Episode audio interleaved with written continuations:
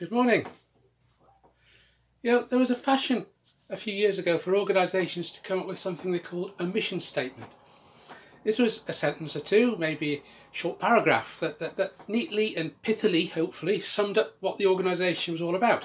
So you could then use it to clearly and succinctly communicate to customers or staff or business partners, banks, whatever, anyone who was interested.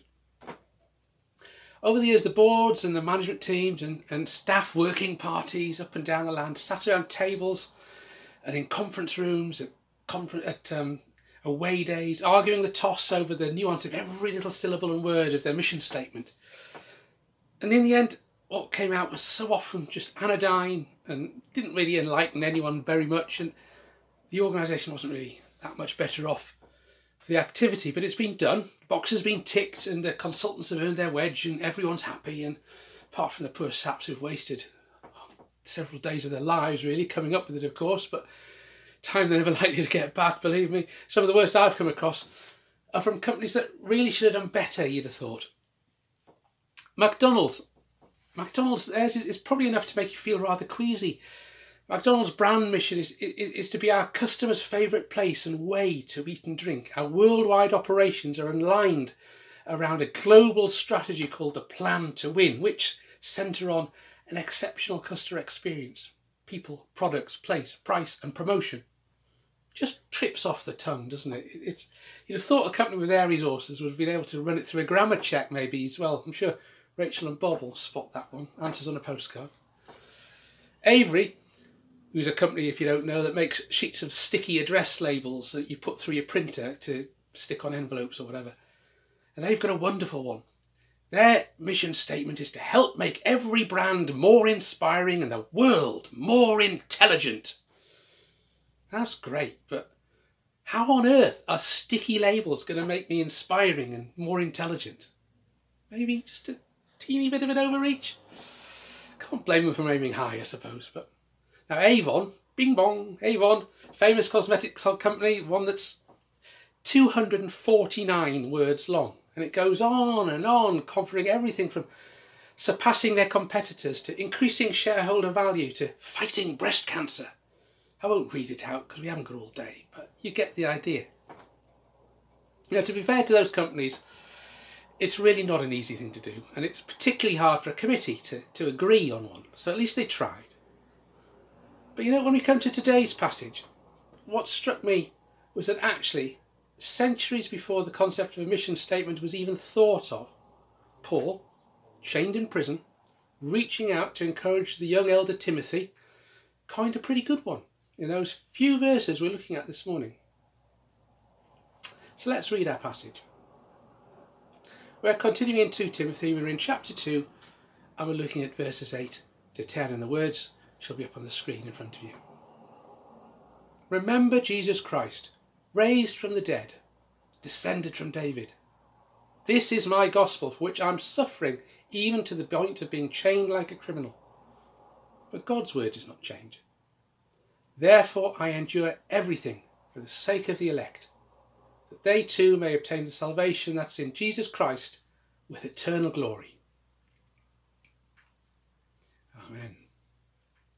Now, it's quite possible to look at this, this passage as a, as a personal mission statement for Paul, and so by extension, every Christian in many ways, even perhaps for the church as a whole.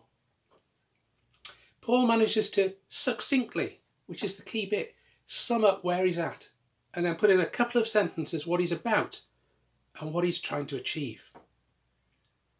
And that's something, as we've seen, that even massive companies with multi million pound budgets can't always do. He encapsulates the Great Commission, why we, as the church, do what we do. Why we're committed to preaching the gospel and to supporting worldwide mission, to reaching out to our neighbours with the good news of Jesus Christ.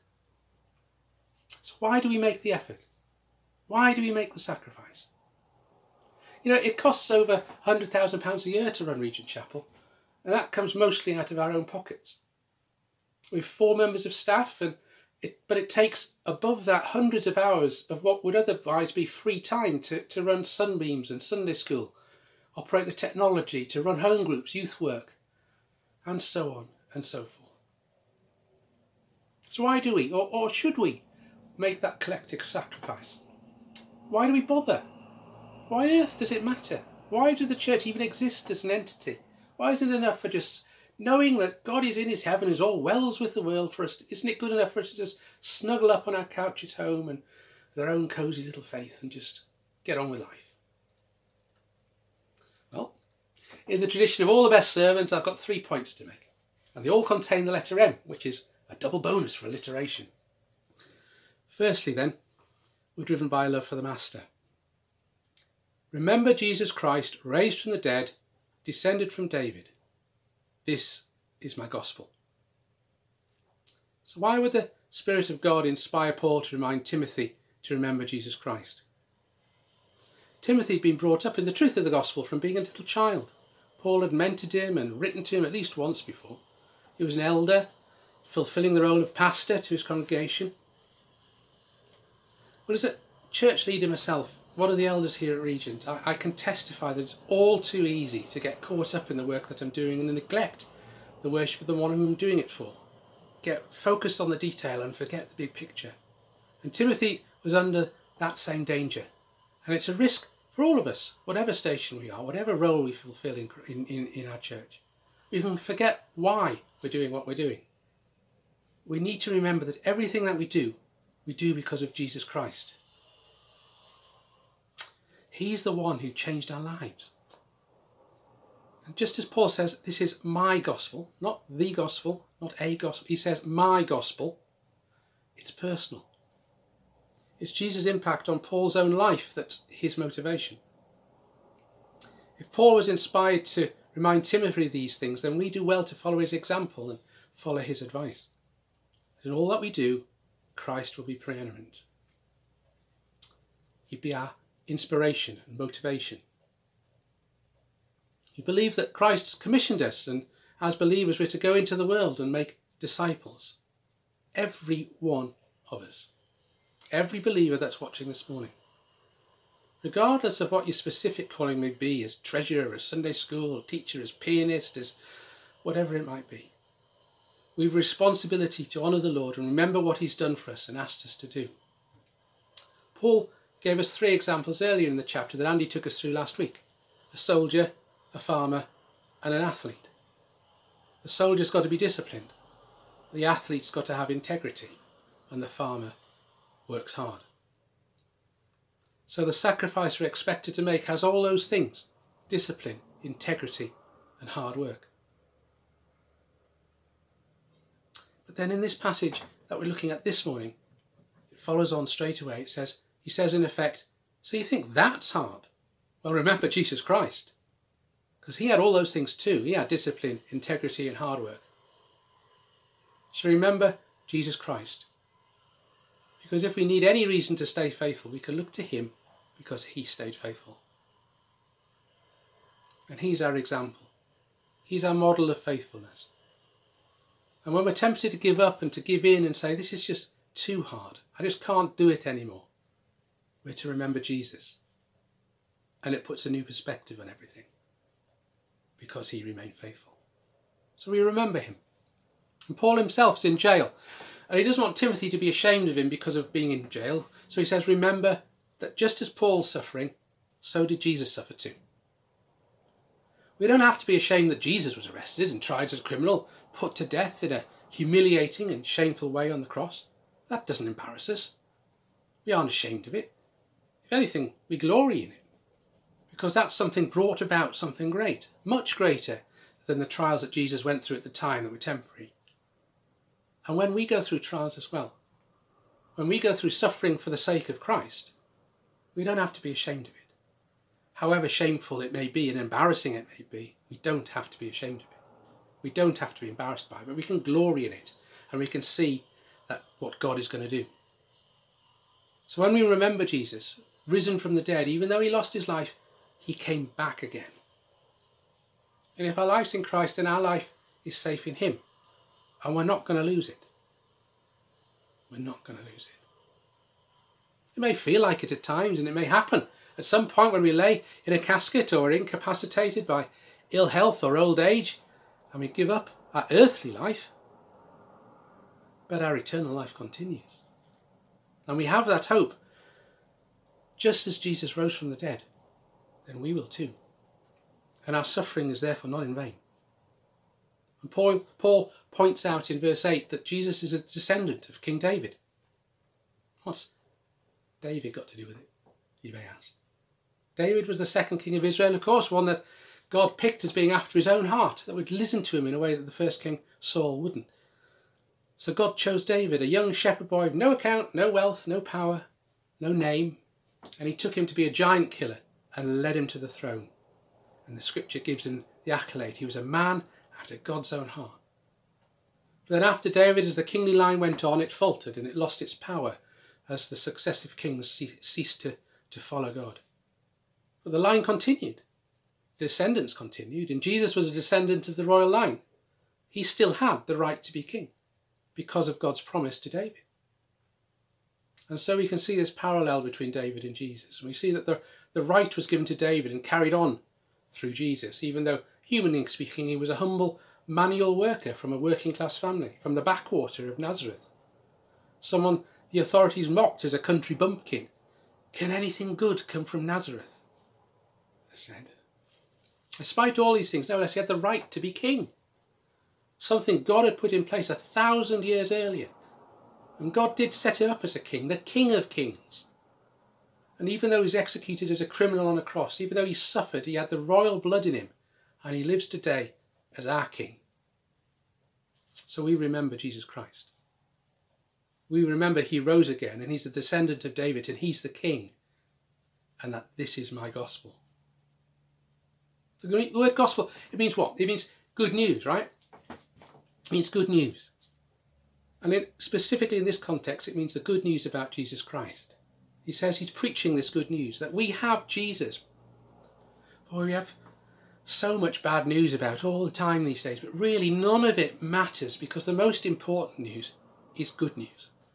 The most impactful, the longest lasting, the most fundamental news is entirely good. It's that we have Jesus. Jesus, who's the rightful king, he died and rose again as the King of Kings. And he lives for us so that we can have a full life in him. And so Paul preaches this, not just through his words, but through his actions. So, secondly, we're driven by a love for the message. Paul says, For which I am suffering even to the point of being chained like a criminal, but God's word is not chained.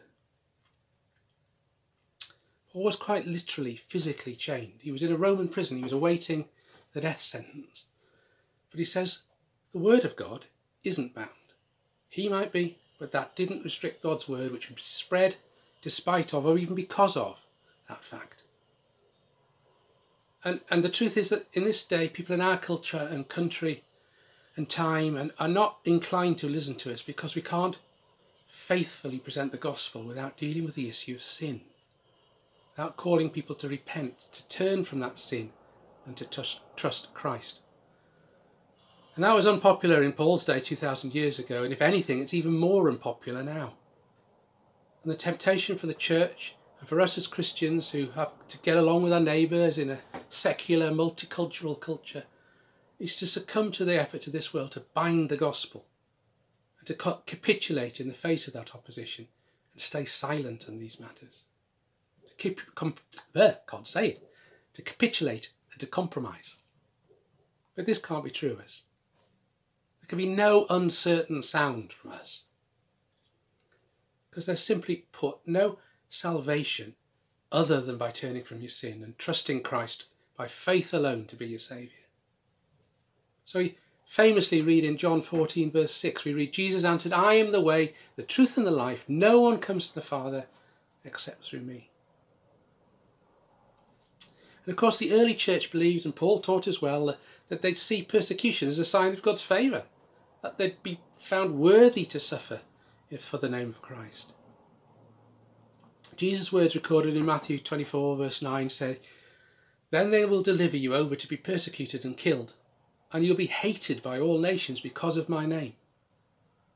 They really leave it in no doubt that becoming or being a Christian isn't a way of achieving a comfortable life. We're expected to stand up and stand out for the truth and not compromise it. So the question is, do we love the message enough to be to the extent that we too are willing to suffer for it? Is there a truth that's worth going to jail for? Is there a love that's worth going to jail for? Paul thinks so. He thought it was worth it. The challenge there is, is what would you be willing to die for? What would you be willing to suffer for? What would you be willing to lose your career opportunities over? How valuable do you think the gospel is? Is it so inconsequential that it isn't really worth much of an effort? Or is it so fundamental that you think it, being able to share it and reach people with it is far more important than anything else you can do with your life? a couple of years ago, as a treat for my 40th birthday, Victoria and I visited Egypt on a Nile cruise. Parents kindly looked after the children for us and we had a few days in the sun going a bit Indiana Jones. So this is where I get to show my holiday snap this time. And it was a wonderful break. If you get the chance, go. As, as holidays go, it really wasn't that expensive either. And we did all the touristy things. We rode on camels, we saw the temples and the pyramids and the Valley of the Kings and the museums. We went up in a hot air balloon at the dawn over the desert and ate some of the freshest and tastiest homegrown fruit and vegetables I've ever tasted in my life. And it was fantastic. One of the things that sticks in my mind and comes back to me time after time was totally unexpected. We had some free time one afternoon and exploring down a back alley, alley in Luxor we came across this sign. It was over an unassuming door with nothing much to show for it, but it clearly read Brethren Church, Luxor. So we came back on the Sunday evening. There was no notice boards, So we just turned up at half past six and hoped for the best. And sure enough, we were there in time for the evening communion service. We didn't have a letter, but after explaining the situation, the elders were more than happy to accept us and even asked a lovely young lady to translate for us. But we shared communion with them. What struck me was not so much the meeting, which was pretty amazing, but the fact that we arrived for the service, there was a policeman standing at the door armed with an AK 47. And our translator explained that a few months earlier, some Islamic militants had thrown a grenade through the door and it had gone off. So now they had a government guard. Not that he'll hang around if they come again, she said, but it didn't put them off. They met, and five nights out of seven there was a meeting of some sort in the building. They were afraid of the militants who could kill them, but their desire to meet together and to worship together and to listen to the word of God and to explore it together was greater than their fear. And they didn't let it put them off. Their quiet courage was inspirational. And to be honest, it challenged me by taking our fellowship and our freedom to meet together as a church far, far too much for granted. And when our interpreter explained that she was a fully qualified nurse in the local hospital, but because she was a Christian, she'd never be promoted and would remain on the bottom grade for her entire career, it drove it home to me.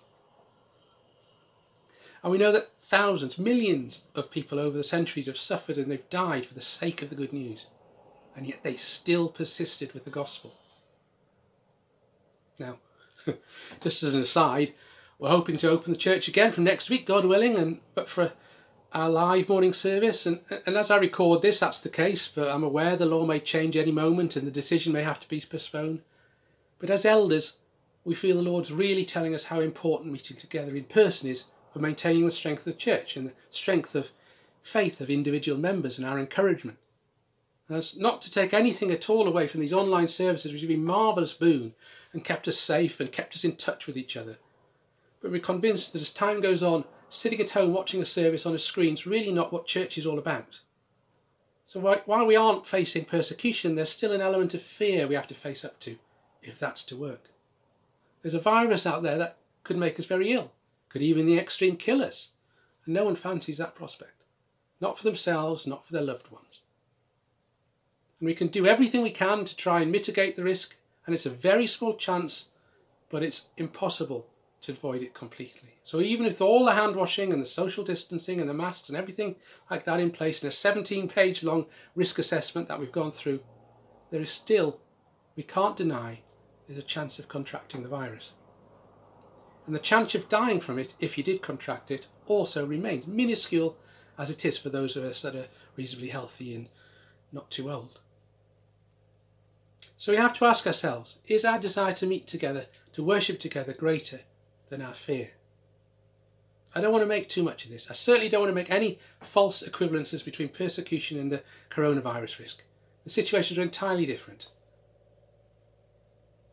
And also in balance, we, we absolutely need to love our neighbours and care for the vulnerable in society and not pressure people to, to get worried and anxious. So we each have to look to our own circumstances and weigh them up prayerfully before the Lord and balance our responsibility with desire and be honest with ourselves and the Lord. But the enemy be aware the enemy will use whatever tools he can to imprison us with fear. So as I was preparing this, the parallel struck me and it made me think, and the Lord put something on my heart to say. Anyhow, we know that the blood of the martyrs has been spilled and the blood has been the seed of the church. When people have tried to stomp it out, tried to get rid of those awkward Christians who proclaim the name of Christ, history tells us that time after time it only caused the church to grow for Jesus' name, for the gospel to be heard and believed by even more people. We've talked a lot about the persecuted church over the last few weeks as this book has led us, and as a church, we support the Barnabas Fund, and many individuals within Regent support other organisations like Open Doors and Release International who help persecuted churches and Christians around the world. We pray for the persecuted regularly at our corporate prayer meetings, and many of us have a heart for God's people who are persecuted around the world and hold them in our personal prayers as well. And we hear stories about how those Islamic extremists that have killed Christians have been tormented by the face of those they've killed and have turned to Christ themselves, like Paul himself did on the road to Damascus. Paul, who'd led the persecution of the Christians in the very earliest days of the church.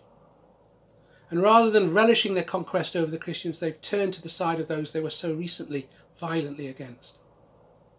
Look at the church in China, it's thriving despite the worst of one of the most powerful and brutal communist regimes, the worst that can be thrown at it. It's growing in Iran and even in North Korea, under the noses and despite the best efforts of the evil regimes that would stop it. It outlasted communism, and communism in, the Eastern, in Eastern Europe disappeared, even though it tried to stamp out Christianity as a faith. It happens. Standing up for Christ causes other people to be stronger in their faith and to come to know Christ. And now we know the end of the story. Things will get better and Christ will reign. But there will come times of trial and testing. But the Word of God isn't bound by them. Can anyone put the Bible in prison? Can anyone stop God? Can anyone stop the truth? And Paul was confident that even though he's in prison, God's Word was still going out and making a difference. So, finally, my third point we're driven by our love for the mission. Paul says, Therefore I endure everything for the sake of the elect, that they too may obtain the salvation that's in Jesus Christ with eternal glory. See, we've got this privilege of being the ambassadors who are appointed to tell the world that there is salvation in Christ. And God's working through us to redeem a people from every tongue, every tribe, every nation. And so we can go in confidence not because of our own wit, our wisdom, our winsomeness, as you might say, not because of our ability, not because of our skill or strength, certainly. Because as Andy explained last week, those things are never strong enough and ultimately will fail. We go, though, because God is pleased to use us as his instruments, instruments in the hand of the redeeming Saviour. We are to declare that there's salvation in no one and nothing else. Our passion as a church is to see people redeemed and reached and mm. going on for Christ. Whether that's amongst our friends and family who we can invite to watch this service or come to services and small groups. Whether it's with our neighbours as we reach out in love through the CAP Centre or through Sunbeams or coffee mornings or through our youth work to children or whether it's across the globe through individuals we support in prayer and financially in overseas mission. Wherever and whenever we can, we want to use whatever resources we have at our disposal to tell people the good news and to bring them into salvation and discipleship. We want to see the chairs filled and our building bursting, not because it makes us feel somehow more important, but because that means there's so many more people who the Lord's asked us to love who will be joining us in glory, not ending up in a lost eternity apart from us and apart from Him. So every person taking part in the Christianity Explored course is a celebration. Every Christian growing in faith while they go through a discipleship course or a freedom in Christ course. Every baptism is a party. Every soul strengthened or saved is a victory as it's snatched from the fire. And for that we endure everything. Paul says, I will endure everything for the sake of the elect. Now, the elect, it's a term we don't often hear talked about very often these days. It means those that have been chosen to come to Christ. And there isn't really a time to get into the concept of predestination here, how somehow God can choose us, but we have free will. It's a hard, it's philosophical conundrum. I mean, the way I like to get my head around it is that we're, we're given a free choice, but but God, who of course stands outside of space and time, knows which way we're going to choose because He created us and He created time. So we can't, He knows what's going to happen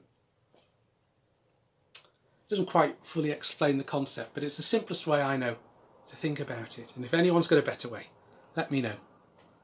Anyhow, he says, if I have to sit in prison, then I'll do it. I'll do it. If that's part of God's plan to spread his word, then even though it doesn't seem to make sense and I don't want to do it, I will do it. And Paul's presence in Rome turned out as part of how the church was established there and strengthened in the heart of the capital city of the greatest empire the ancient world had ever known. And it led to being at the heart of a culture that would take it and lead to it spreading throughout the whole world. And the suffering that we go through in life may be taken by God, and He may achieve more through our suffering than through our well being. And we're pleased not to suffer as many churches and Christians do around the globe, but it still costs us much time and energy and money. But we're pleased to give it because it's the only way to change the world that will have any permanent effect. And we do it for Jesus' glory, not for our glory not for our self esteem. Because Paul says that they will obtain the salvation that's in Christ Jesus with eternal glory. Eternal glory. Momentary pain, but eternal glory. It's rough, it's tough, it's frightening, it hurts, but the glory will be eternal. For the Lord's going to share it with us forever and ever. Momentary pain, momentary suffering in comparison with the big picture. I don't want to downplay it. I haven't gone through persecution myself. I'm in no position to appear to belittle it. It's incredibly tough, but it is momentary. Isaiah 48 says, The grass withers, the flower fades, but the word of our God will stand forever. Our lives on this planet are short, but God's word is forever. People's souls are forever. So let's be about bringing those things together letting God's word impact on our lives so we can bring glory to God. And we can do it when so when the time comes and we, we can stand before Jesus to account for our time on earth and we will hear, Well done, good and faithful servant. Because in thanks for everything he has done for us, we've been privileged to be able to share that blessing and bring glory to him. So I ask you now, if you don't know Jesus, if he's not your personal saviour, there's a chance to do it now. There's a chance to ask him into your life and to save you so you can take part in that eternal glory. Don't let that chance go.